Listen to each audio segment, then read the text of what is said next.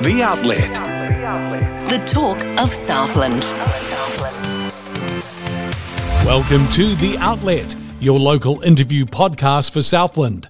I'm your host, Brent Harbour, and in this episode, I speak with Roy Sloan, the General Manager of the Fiordland Wapiti Foundation. We talk about how the foundation works, its importance in conservation work, and their event in Te Anau in early July to celebrate a century of wapiti hunting in New Zealand.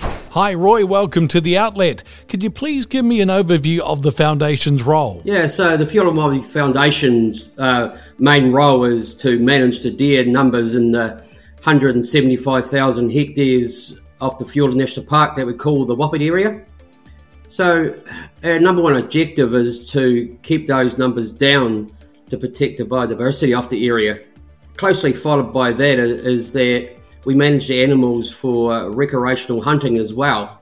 The beauty about our model is, is that recreational hunters actually fund a lot of our projects.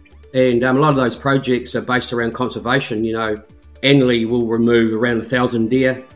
We also have got five uh, predator trap lines in some of the most probably mountainous terrain and, and rivers and floods and it's this the place can be this real hard work and no one's really done any conservation work in the likes of we have before. So you know all that money goes back into conservation as well. So as a group you know our main objective is to we like to call ourselves the caretakers of the wapiti area. So number one is protecting the Mother Nature herself. Number two is providing a resource for hunters. Roy, can you tell me a bit about the deer themselves? Yeah, they're, they're pretty unique, the, the Wapiti. That's the only free range herd of Wapiti in the southern hemisphere.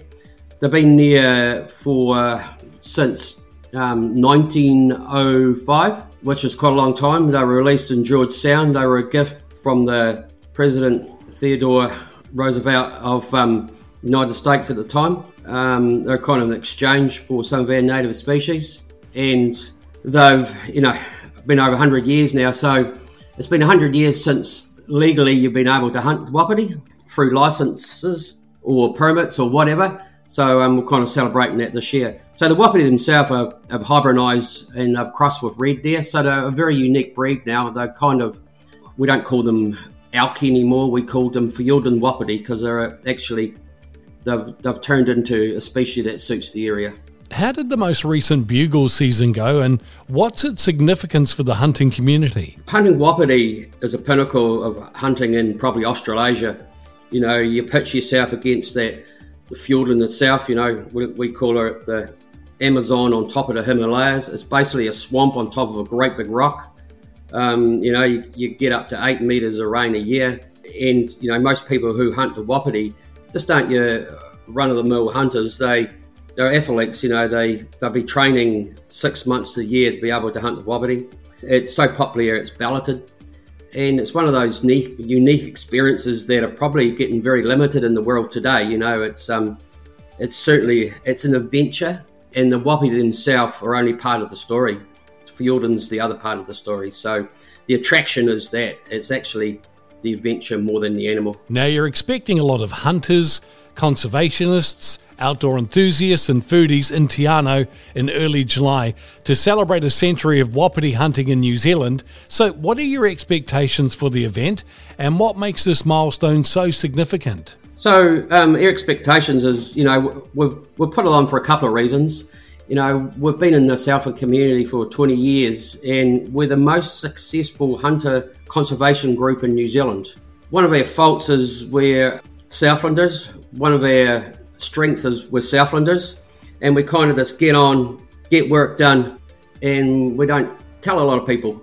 And we quietly achieve stuff in Fiordland that no one else in New Zealand has ever achieved.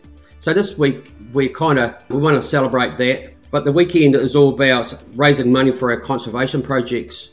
You know, this past year we will probably invest half a million dollars in the Wapiti area of Fiordland. That's from our deer management right through to our conservation, and it's all conservation based, both both of those projects. So the weekend's about raising money for that. The other side of it is too is um, you know, hundred years of hunting wapiti you know, in New Zealand is quite significant. We talk about an adventure nowadays. Back then, we talk about we're, we're celebrating Viv Donald, who shot the first bull in Lake Catherine in Fiordland. And um, when they come down, they used to come and hunt Lake Manapouri for six weeks to get fit to go and hunt the Wapiti area. And man, it was an adventure for them. You know, coming all the way from North Island, probably down in some of the way in cart, horse and cart, some of the way in, in um, steam train, and she probably would have been a mission getting herself the Southland alone, and then setting yourself into that country. So we want to celebrate that and just remember the past and where we've come from. And you know, the other other part of that is we really want to give back to the community, the Southland community. You know, Te Anau at that time of year, the tourist numbers are limited, so we want to attract people to Te Anau for the community and for um, certainly economic benefits as well. You know, in the weekend, we're actually um, the last two years we've been working on a documentary with a TV show called New Zealand Hunter, and we're going to release that over the weekend as well, which gives a little bit of our history, which is certainly only a, a drop in the water compared to um, the history of the animals themselves. You're looking at ways to market Wapiti venison. Can you please tell me about your project with the group With Wild? Yeah. So, you know, I talked about us before being strength and weakness as Southland and being a Southlander, where we, you know, we have we, we have been very clever at marketing ourselves. So we quietly work away. We we talk to the right people, and we we've always had objectives to reach the right people in the right area. So we, we I said, you know, we invested half a million dollars on animal control, that be predators, stoats, rats, and deer. So part of that, we we, um, we try and recoup some of that money through our venison and, and on selling our venison from Fiordland. The cool thing about Wapiti is that the chefs think it's actually the best venison in New Zealand, or uh, actually, if you look at elk around the world it's not like red deer. It's it's kind of just a tasty beef. So what we're doing is uh, we've always wanted to um, market our product to urban New Zealanders.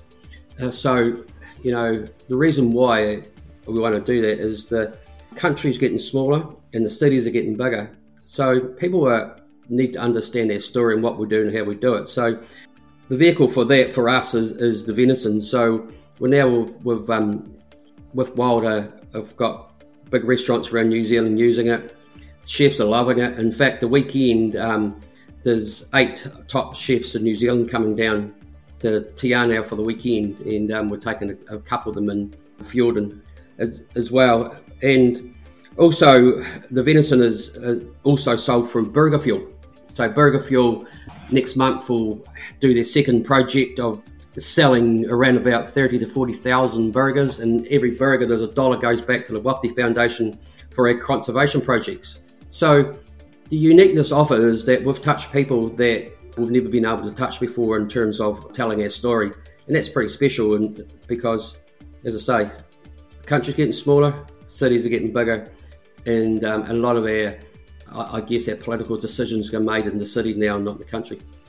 Also, we have a country calendar show on on the 11th of June as well. We're on country calendar where they've followed us through doing deer recovery and their conservation projects and followed the venison with with wild all the way up to Auckland to some of the restaurants and through to Burger Fuel.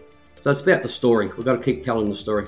Roy, if people want to find out more about the Fiordland Wapiti Foundation, getting involved and supporting you, where is the best place to find some more info? Yeah, the best place is to go to our website, which is fwf.net.nz, or much more lively at the moment is our Facebook, which is just Fiordland Wapiti Foundation. And there's certainly a lot of activity going on there at the moment around the weekend. So um, either one of those sites. And well, certainly the other thing is we've got big competitions running, photo competitions at the moment. So if they go to our website, they can enter that, and there's there's about eighteen thousand dollars worth of prizes for a variety of photos. So um, go to the website. The Outlet from your Southland app. Thanks for listening to The Outlet. The Outlet is produced and published by the Southland app and supported with funding from the New Zealand Public Interest Journalism Fund. The Outlet is available on the Outlet button of your Southland app and wherever you get your podcasts.